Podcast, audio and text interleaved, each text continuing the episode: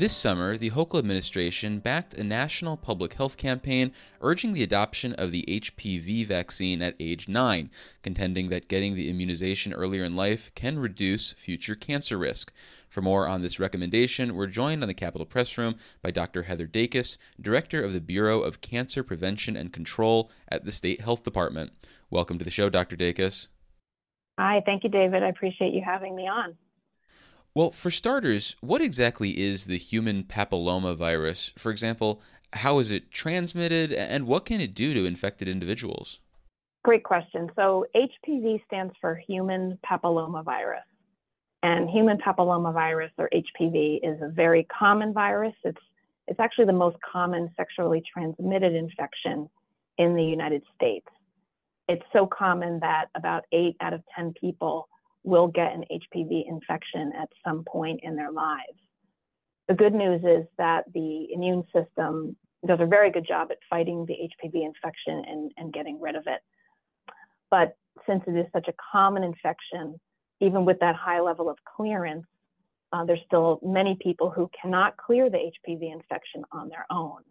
HPV is known to cause things like genital warts and things that can be treated by a clinician. But um, what most, what some people really don't know is that the human papillomavirus, if the body does not get rid of it, can cause six types of cancer later in life when someone becomes an adult. So that's the brief news on HPV. And you mentioned the potential emergence of something like warts. If someone does have HPV, will they necessarily know about it because of some sort of presenting sign, or is it possible that it, it could see that it could essentially be dormant or, or not present in a meaningful way? Well, because there's so many different strains of, of HPV, so you know we've learned so much about viruses over the recent years, and the different strains of viruses, and, and HPV is, is just like that. It has many different strains. Some of the strains of HPV can cause genital warts. Other strains can cause cancer. So, you know, you, you don't really know which strain you might have. And if your body hasn't fought off the infection, you may not know. And so, yes, sometimes you might get something like genital warts, but most commonly people are getting an HPV infection and do not know that it goes unrecognized. It lives in your body, most of the time gets fought off by the immune system, but a lot of times it, it might not. And in there lies the problem. Well, fortunately, we have a vaccine for HPV. Can you explain how long the HPV vaccine has been uh, around for and how it's commonly utilized today? For example, who or when do people get it as well? Yeah, so the FDA, the Food and Drug Administration, approved the HPV vaccine back in the mid 2000s, and the Center for Disease Control and Prevention's Advisory Committee on Immunization Practices recommended the HPV vaccine starting in 2006. So, this is a vaccine that has been around for quite some time. It has had a lot of research, it's had a lot of post vaccine safety monitoring done and it's got a great track record of being a very safe and very effective vaccine. So it's recommended that children start the vaccine at age nine, and everyone through age 26 should get the HPV vaccine if they have not received it already.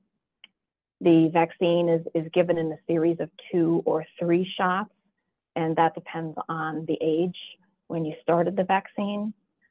So if you're a child starting at age nine and you get the HPV vaccine, you, you only need two doses of the vaccine.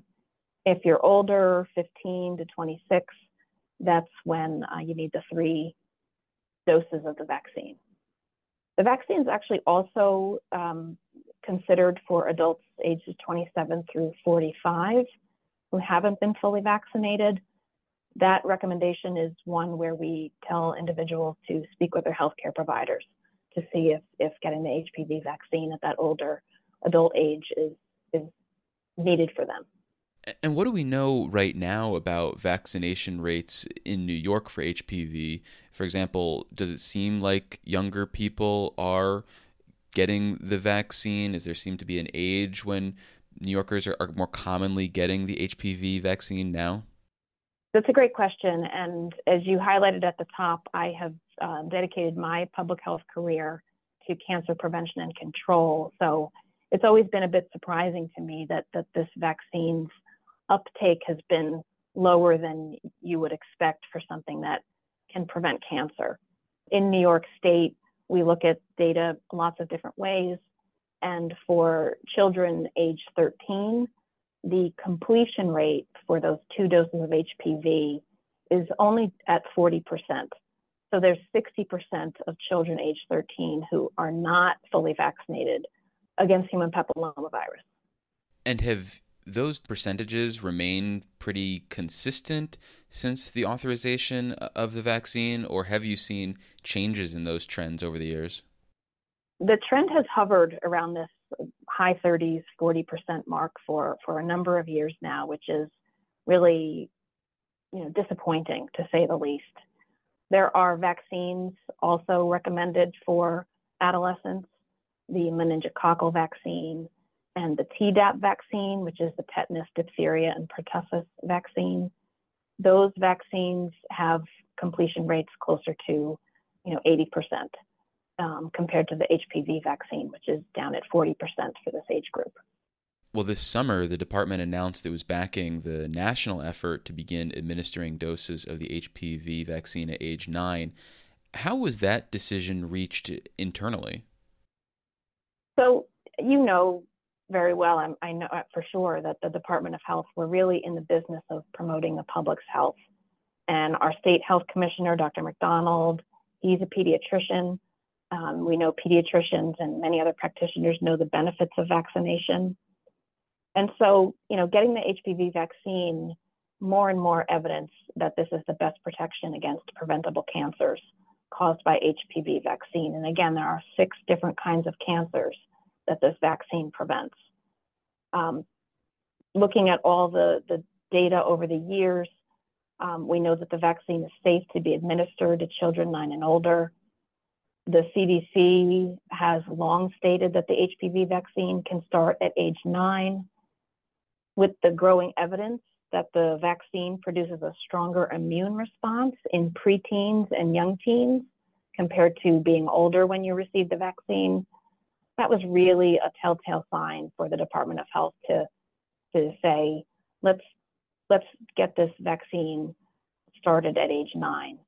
And, and that just joins a whole host of organizations around the country and inside New York State who see the benefit of starting at nine, getting these completion rates up by age 13, and increasing that level of immunity that now has so much evidence behind it for helping to prevent these cancers later in life.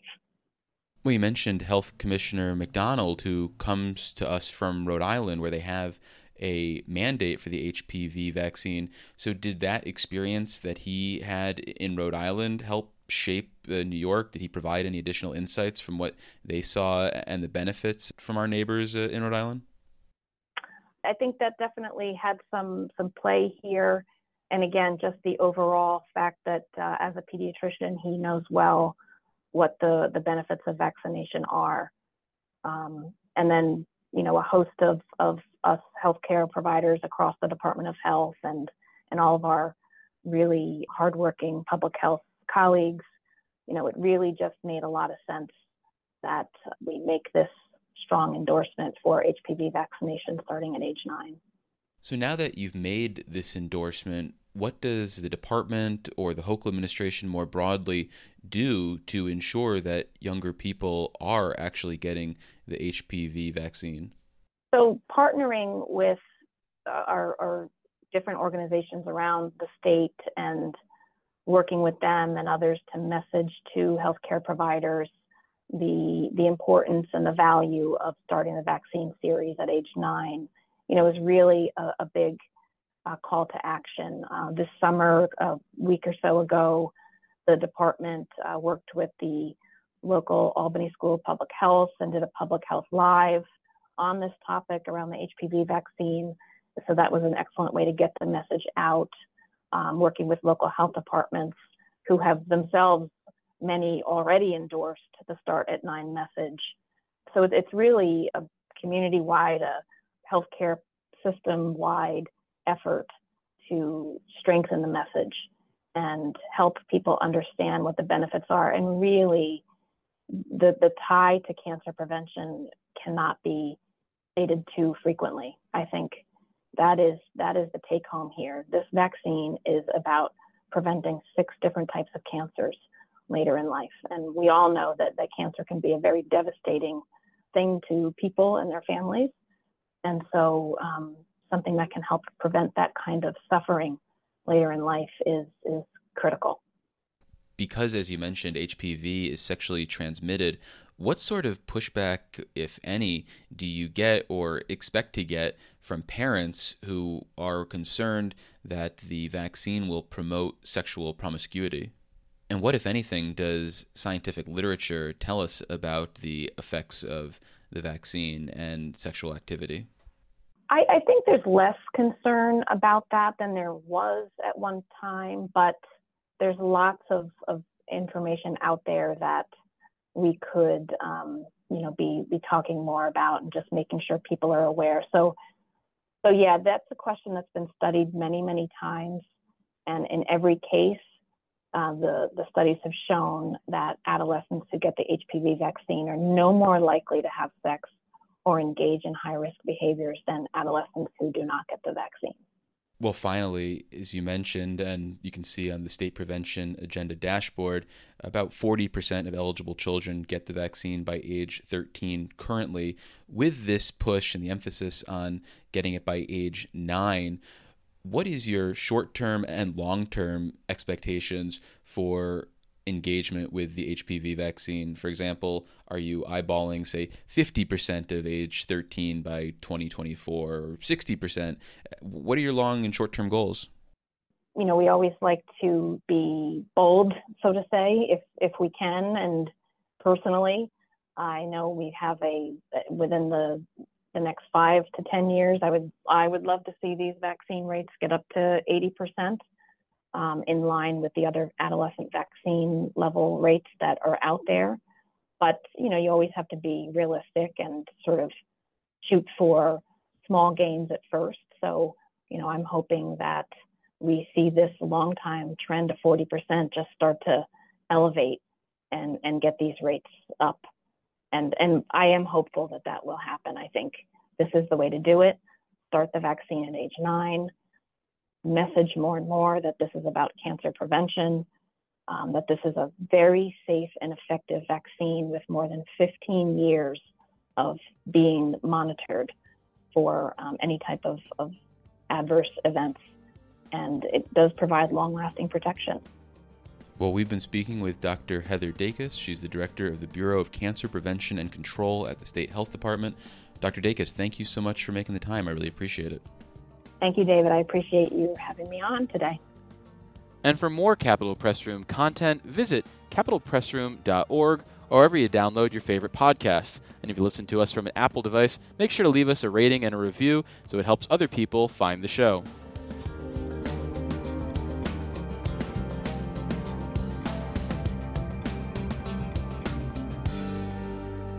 Is your business, agency, or service interested in delivering your message to more than two dozen radio stations statewide carrying Capitol Press Room?